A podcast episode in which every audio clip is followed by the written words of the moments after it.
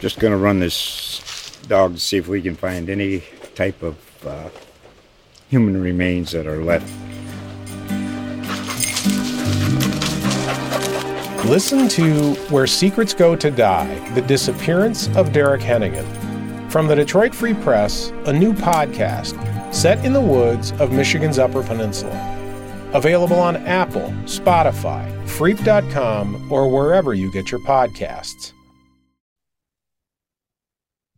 Hey folks, Zach Osterman here, IU Insider. Indianapolis start is Wednesday, uh, June 28th, and it's an alarmingly smoky Wednesday. Uh, hopefully you are staying outside, or excuse me, staying inside. Hopefully you're not staying outside. Uh, hopefully you are staying inside as much as possible. Uh, I know I played soccer last night, and uh, I'm I would say I'm feeling it in the lungs a little bit this morning.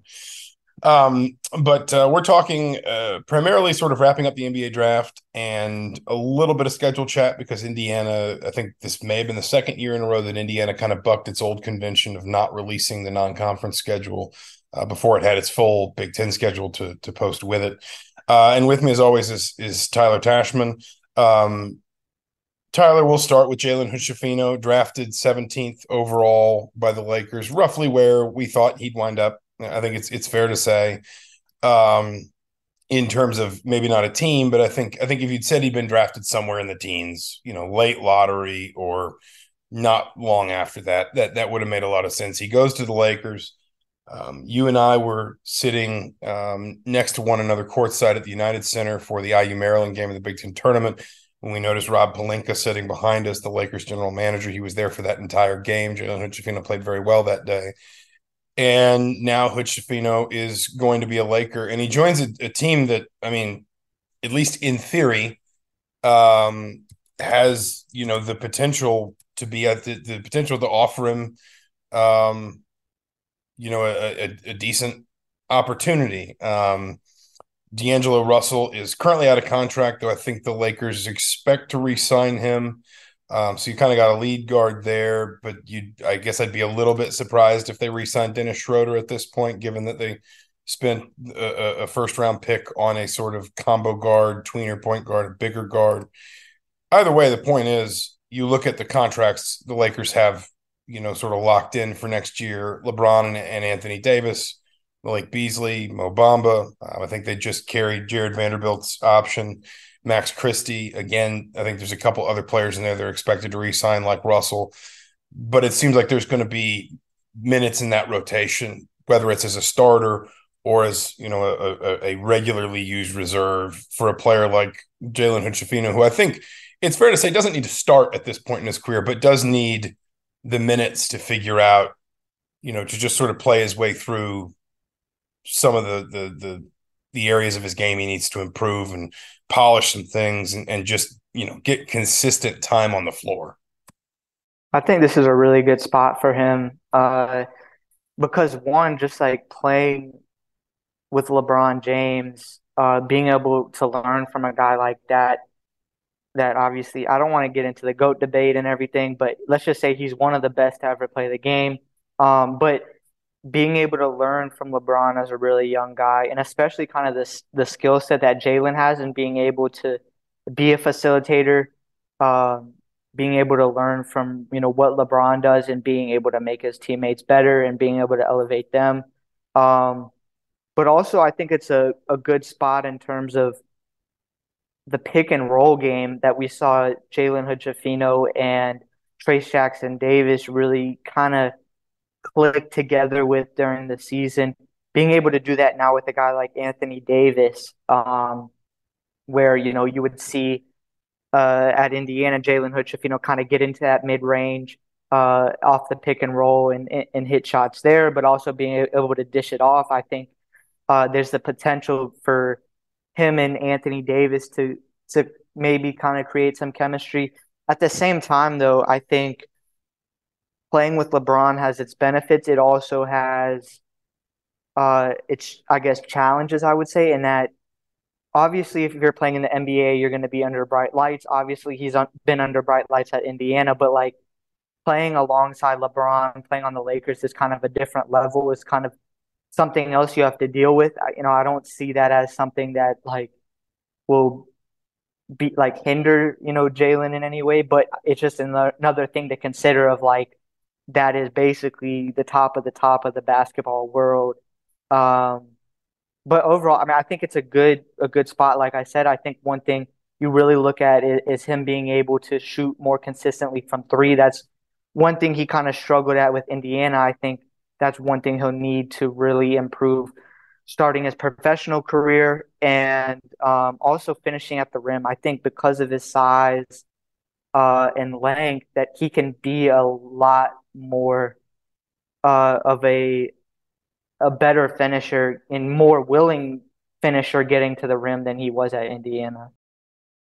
And I guess I'd be, you know, I mean, I think you mentioned is the consistency in his three point shot. I think the mechanics are obviously there, and if you've got a player who can shoot the way that uh, Hood Schifino can shoot from the mid range, and and the way that you know, I think he was a seventy seven point six percent uh, free throw shooter, and actually his numbers kind of weren't great early in the season. But if you look at it, he he made almost eighty two percent of his free throws in in conference play, which means that he kind of found his rhythm there as the season went on.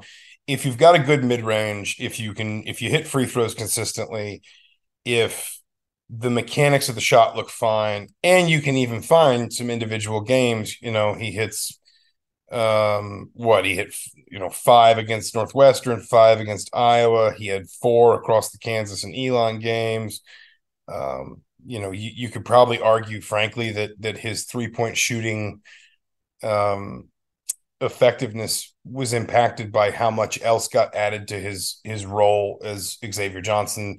Not only got hurt, but we kind of realized wasn't going to be able to come back, or at least was was even when we thought he might come back, was going to have to come back in a more limited role. I guess my curiosity with the Lakers is just like how do they use Hood initially? Especially, let's assume these report the reports around D'Angelo Russell are to be believed, and that the Lakers want to bring him back um, you know, if you do that, then at least in theory, you don't have to you don't have to look at Hood and say, okay, go run the team, if you understand what I'm saying. And I'm not saying he becomes immediately like an off-ball scorer, but you can maybe use him in different ways. In the same way that we talked about how Trayce Jackson Davis was always going to have more opportunity to develop a a face up offensive game in the NBA because there's just so much more time in the NBA, both in terms of time that you can work behind the scenes and in practice and things, and also just there's more minutes in a game, there's more possessions in a game, the shot clock is shorter. You can put up, you know, Trayce Jackson Davis can put up four or five jumpers and it not feel like he's, you know, burning through possessions that are going to be badly needed later in the game. You can maybe run some stuff that gets Jalen Hood Schifino a little bit more off the ball, a little bit more spotted up, which is, you know, tends to be, it's not always, but tends to be a more efficient way to shoot a three pointer. Mo- most shooters are better spotted up than they are pulling up.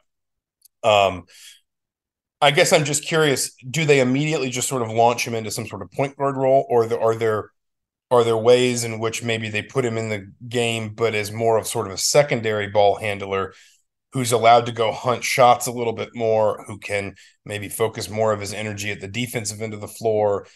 He's got such a great wingspan. He's over 6'10 on wingspan. And it just kind of, you allow him maybe a little bit less pressure and a little bit more court time to to just again polish some of those rougher edges of his game before you start to look at what I, I would imagine the Lakers want to, his long term future to be, which is eventually graduating into being a genuine lead guard, a a consistent scorer, a consistent creator, that kind of thing. Well, I think the benefit of his skill set is that you don't really, right now, you don't have to choose what he is. You can let him play different roles. You can let him be an on ball guy, an off ball guy, someone that's more uh, focused on defense. Uh, because of how versatile he is, I don't think, at least early on in his career, you don't have to necessarily try to pigeonhole him into one role and you could maybe look at a, a, a type of situation that when Xavier Johnson uh, was healthy and for the shorter time that they played together, like um, he you can play him along someone like that where part of the time he is a primary ball handler and, and part of the time that uh, you know he's playing off ball. But uh, and I think also another thing to kind of consider is uh, whether Austin Reaves comes back to the Lakers, and obviously he's like a a younger guy that is kind of uh, you know, filled that kind of guard wing role for the Lakers. And um, so I, I think that's another thing to kind of consider. But I don't think like the, the because of the situation the Lakers are in, like you said, they don't need to rush his development. I, I look at kind of like what the Lakers did with Max Christie uh, last season, who was a one and done at Michigan State. And, and these were his numbers in the regular season. He played 41 games, 12 and a half minutes per game, uh, but he shot 41.1% from three. Uh, or sorry, from the field. From three, he was almost 42%, and he shot 87.5% from the line. So you're looking at a really limited workload, but he was he he shot really efficiently in that workload. So I'm not saying, you know, that's exactly what Jalen Hood-Schifino's role will be, but I think that being a young guy, being that the Lakers, you know, aren't going to be a team that you're looking at as probably going to be tanking or anything. Like they're going to be try- they're going to be in a position to win in all likelihood. That uh, you know, you can take your time with Jalen Hood-Schifino and you don't necessarily need to throw him into the fire uh, as like a lead guy, like he kind of had to do with Indiana, not only because of his skill set, but also because of kind of the injury situation.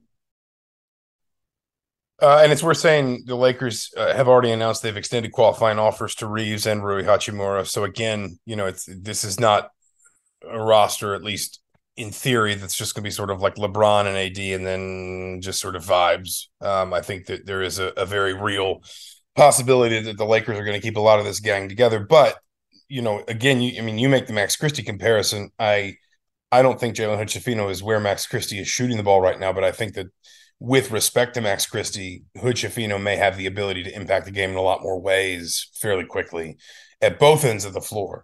Um, I also think he needs to get better as a passer. But again, the, the the point is, you know, you step in and you even talk about just being around like LeBron. Like I think one of the the, the simplest things you can say to someone like Jalen Hood-Schifino is soak up every ounce of wisdom you can. I think I think already he's somehow people got mad when he he said like, "Dang, LeBron is old." Like I'm sorry, but LeBron is old. He was drafted 20 years ago. Um, let's let's let's be fair in in you know modern basketball terms. LeBron is not a young man, but um, it seems like a good landing spot for him. It seems like a good opportunity, and it seems like a uh, um, it seems like a uh, a franchise that really prioritized him for a, a, long period of time. The other Indiana draft pick, obviously Trayce Jackson Davis. I think a lot of consternation on draft night that he fell so far. Pick number 57 by the Wizards. That pick was converted to the Warriors, um, and the Warriors had traded for the rights to that pick before it was made. Um, it's worth saying, but between some reporting I did, some reporting you did, some reporting Greg Doyle did, um, basically Trayce Jackson Davis's reputation representation. I don't think this was true until maybe a certain point in the second round. But Trayce's representation made it clear he was not interested in signing a two way deal. And Greg wrote this, and he's right. If Trayce had opted to go to Europe, he probably would have been one of the highest paid Americans in Europe, or at least certainly first year Americans in Europe this year. This that wouldn't have been like a oh you're making seventy five thousand dollars, but but they get you a car and a you know an apartment. I mean, he would have been making very very real money over in Europe had he gone there.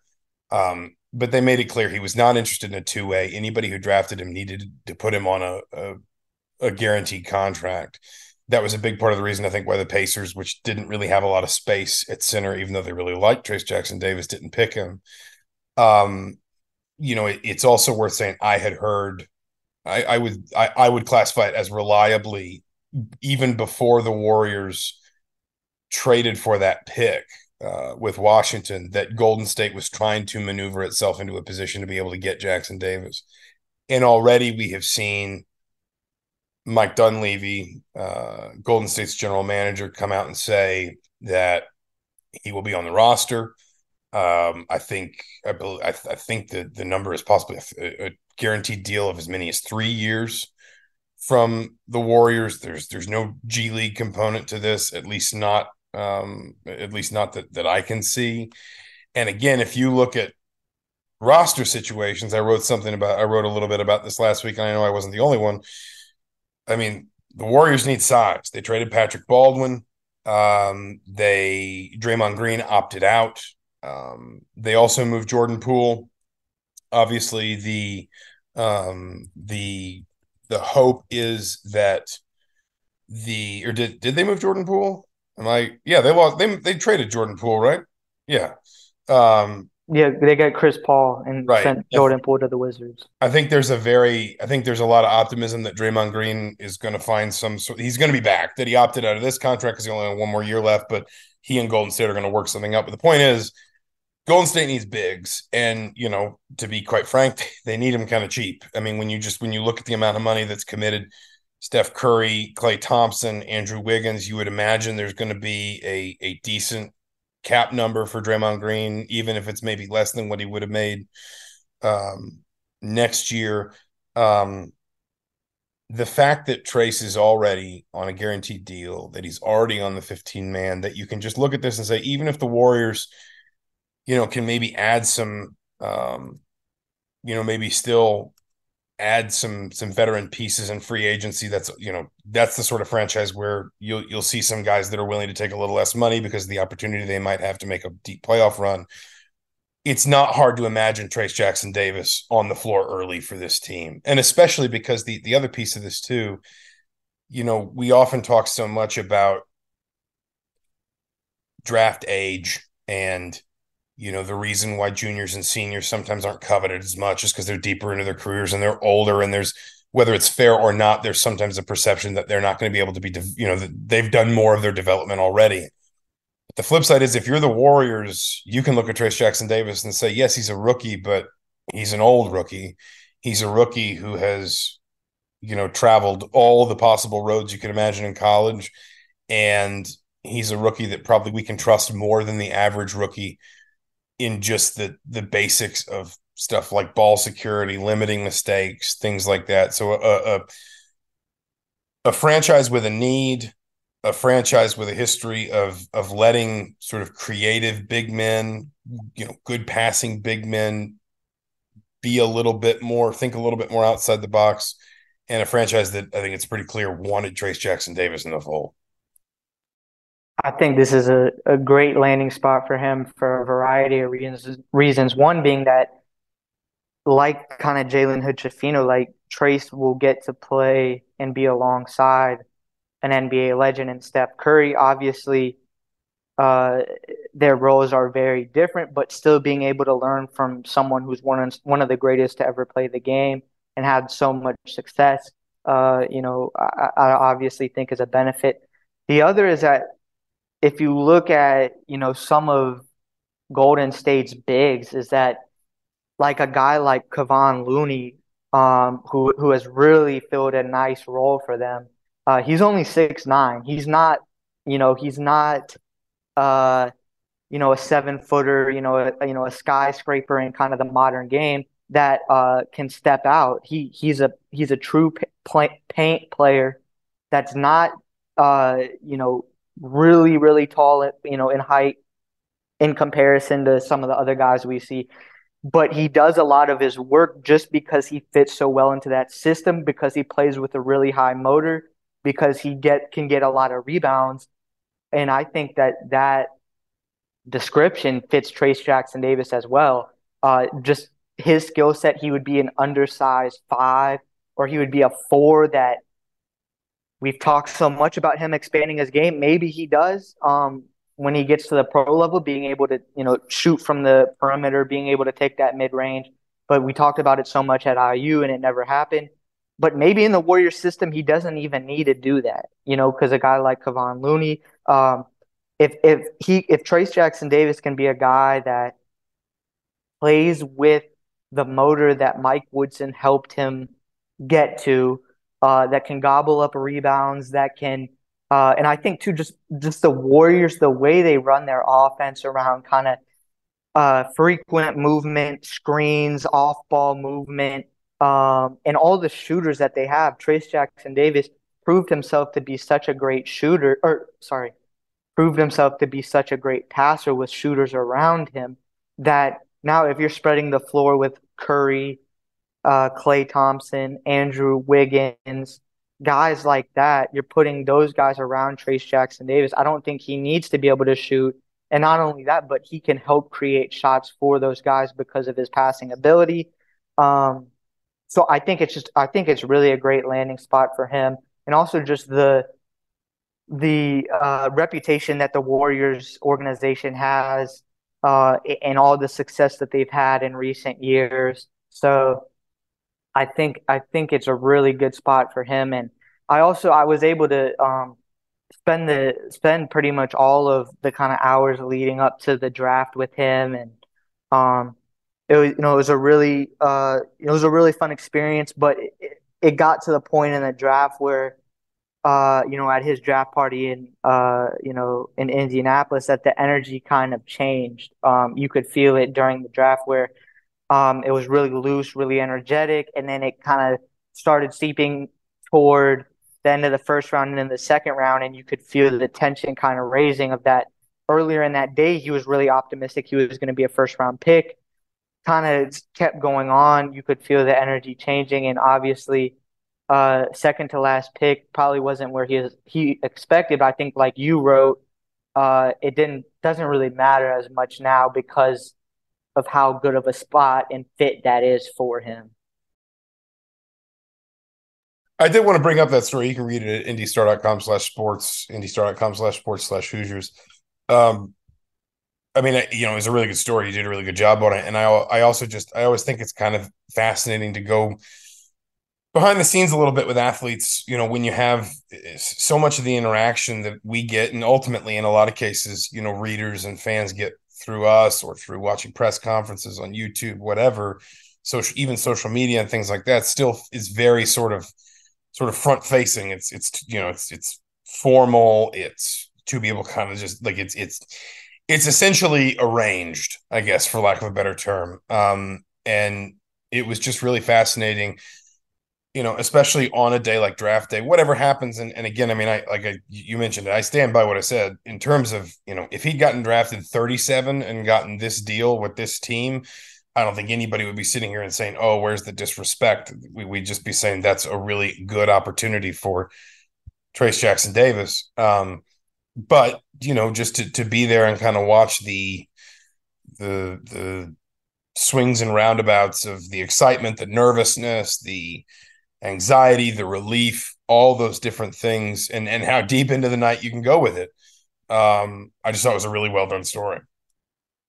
Thank you. Yeah, I mean it was it was um I mean earlier in the day, like, and I'll say, like he at least seemed re- like pretty relaxed. He would definitely like he said he was ready for the process to be over. He had been doing a lot of traveling with workouts and NBA draft, you know, stuff leading up to the NBA draft. But um, it was pretty chill. He didn't really do a whole lot before things kind of got going with uh he had a dinner and stuff, but like he's just like a really normal guy. Like we were just we were just talking a lot about like stuff at IU and he yeah, he's just a he's just a normal guy. Like I I think that in, in my philosophy and kind of journalism and writing and all that stuff, um, you know, and you might know this if if you read me, but like it's basically painting the human aspect and the human side of things.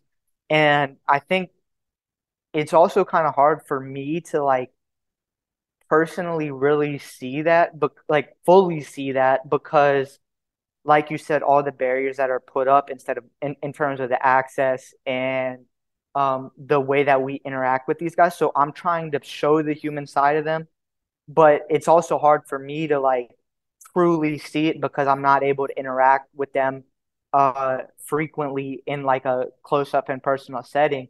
And like being able to do that with Trayce, someone that I've covered for a while. Um, he's just a normal guy. He's like a chill guy. Uh, you know, I was talking to him like he played 2K. He used to play 2K and he like did my player and uh, which is like where you create a player and like go through their career and stuff. Like he used to do that, and then he's on draft like, and then I'm just sitting with him on draft days. You know, he's about to get drafted.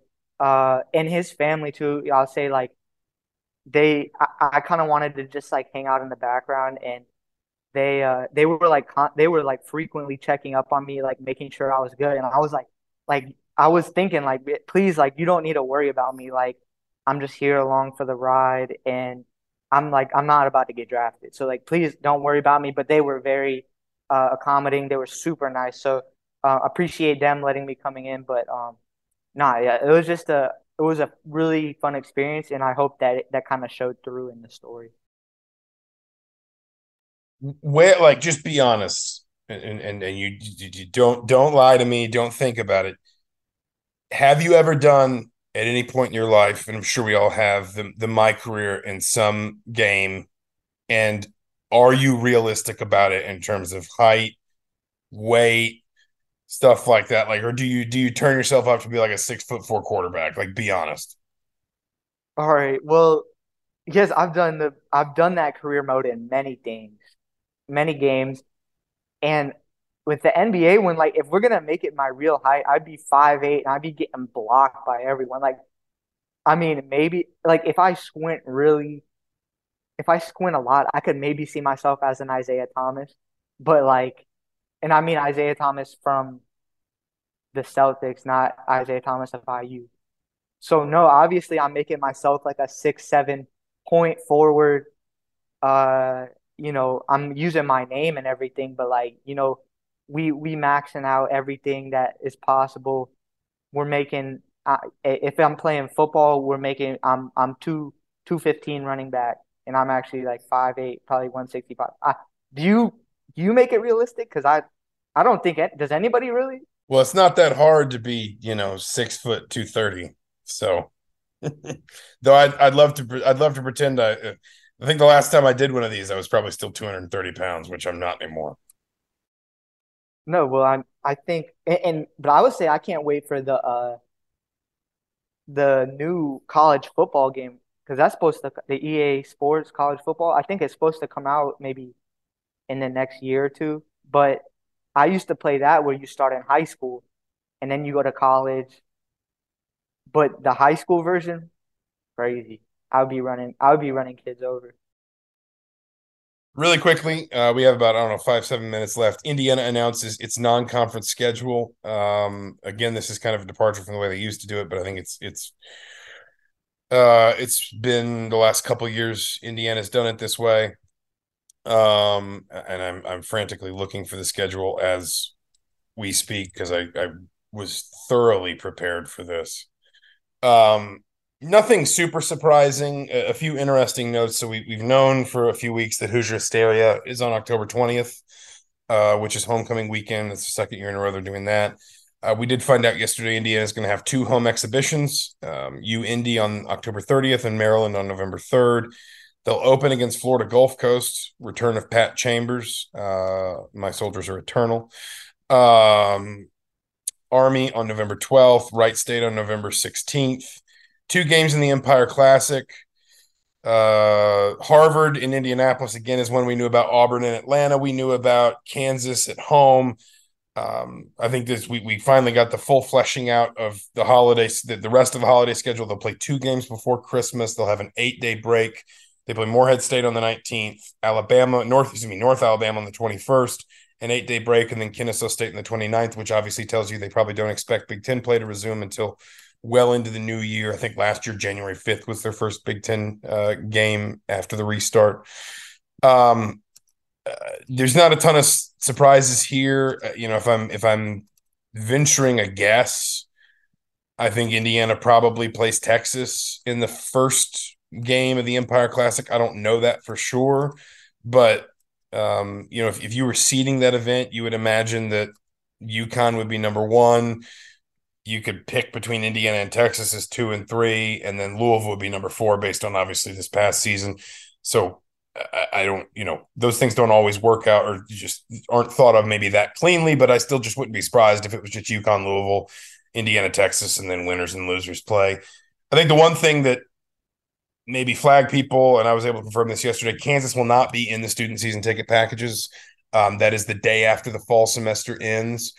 Um, procedurally that's not a surprise indiana has has historically never included any game that does not fall you know in a a calendar semester day, other than maybe like a Sunday before the start of the spring semester occasionally. And I think that's only happened once that I'm aware of in student season ticket packages. But a lot of people said, well, if the students aren't in the stands, is Indiana putting its best foot forward? Will it have its best atmosphere? I know I've got my thoughts, but I wanted to ask you, as a, a recently graduated uh, former student, um, you know, I mean, what, what do you think when you you see that? Do you think do you think seventy eight hundred students would stay for the Kansas game? Because you know, it's it in, in my experience, just living in this town for a long time, unlike summer break, where I think a lot of people tend to just kind of hang out for a couple weeks after if they don't have anywhere to go or anything to do because it's warm, it's Bloomington, it's fun, the bars are still open, all that.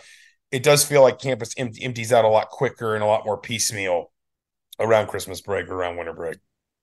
Yeah, I think you're right in saying that, but I, I think also it's like just as the fan base as a whole, the students are like really thirsty for like a successful basketball team. And I think we've seen it the last couple years where when uh, IU post Purdue, like the lines are ridiculous for the students. So I think that if Indiana is at least like if it's at least projecting to be like a competitive game, like if Indiana doesn't just totally, you know, look really bad in the first part of you know in the in the part of the non-conference slate leading up to that game like i think st- students will stick around. I think that it will still be a really good atmosphere. Obviously like if you really wanted to ensure that you would include it in this in the tickets but um i still think that people will stick around. Um i also think it's it's interesting you know the the the auburn game is is a, a week before the Kansas game, and to me that I kind of draw parallels with the uh, playing Arizona and then playing Kansas uh, in last season's schedule. And obviously, there's a little bit of a difference there because IU would be playing Kansas at home instead of away. But IU lost both of, both of those games last season, and so to see where they are this season and compared to last season. Also, just quickly, um, to me, the schedule looks pretty similar in terms of how challenging it is to last season. But this season, Indiana has so many new faces. Uh, last season, it felt like they were a little bit more prepared for that type of schedule. Just and obviously, it's not the most challenging schedule in the nation, but it felt like they were more more prepared for it because of everything they had coming back, because Trayce Jackson Davis, etc. This season, you have an exodus of guys leaving, a lot of new guys coming in that are going to have to kind of fit together and um, probably be able to mesh together a lot quicker if they're going to be able to be successful in the Empire Classic against Auburn, against Kansas, stuff like that. So I think they're going to have to put things together a lot quicker. Um, but I think that in the long run, that there's probably a benefit because uh, you look at as Indiana gets into February and all that, and I know that seems far away now, but playing that schedule early on, I you know I think even if it ends in some losses, will benefit it in the long term. Yeah, I mean, I, I think there's also something just to be said for like Mike Woodson's kind of made it clear he he he wants tough schedules, and I don't think you're ever going to see him schedule the, the toughest non-conference humanly possible. But the flip side is, I think I think he would argue at some point, hey, it's year three. Look at the recruiting we've done, the roster building.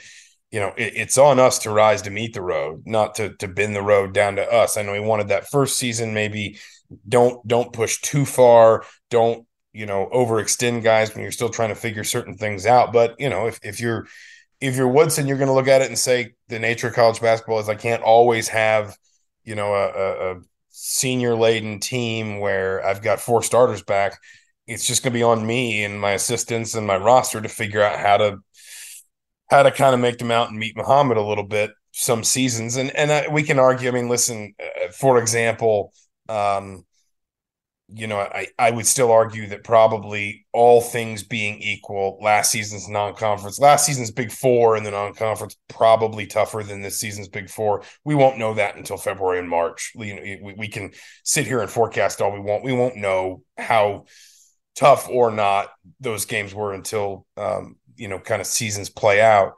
Um, but I also think it's it's the complexion of. I mean, listen, fans may not want to hear this. It is a, it is a very John Calipari like schedule. No true road games in the non conference, which I think isn't something Indiana's going to avoid full stop but just is is the way that it kind of fell this year because they were in the Empire Classic. That's two games in Madison Square Garden. That's a big deal, especially when you look at how many kids Indiana's recruiting out on the East Coast right now.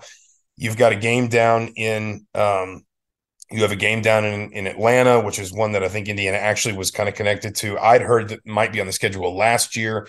I think it got pushed by a year, but obviously that's a, a big event, another game in an NBA arena. And then you've got the Kansas game at home. I'll, I'll have something later today, just kind of, I don't know, explaining kind of why Kansas ticketing is going to work the way it's going to work. Uh, to me, it's it's really kind of six and one half dozen of the other. I think you'd get a lot of students who'd stay, but the flip side is I think if you sell those ticket packages you'll get very passionate alumni who don't normally get to a ton of games who will make that a good atmosphere too. I've seen Indiana beat the number two team in the country on New Year's Eve in Assembly Hall, and it's as good of an atmosphere as I've ever been around in that building. But one way or the other, another tough non-conference schedule. Nothing really unexpected. Another game in Indianapolis, which I think is interesting. It feels like that may be an annual thing for Indiana, whether it's a marquee game or not. Um, and now we just kind of wait for the full Big Ten release, which won't come until late August or September. Um, let's call time on the podcast for now. He is Tyler Tachman. I'm Zach Osterman. Thank you so much for listening to Mind Your Banners. We will be back to talk to you again soon. Just going to run this dog to see if we can find any type of uh, human remains that are left. Listen to Where Secrets Go to Die The Disappearance of Derek Hennigan from the Detroit Free Press, a new podcast set in the woods of Michigan's Upper Peninsula. Available on Apple, Spotify, Freep.com, or wherever you get your podcasts.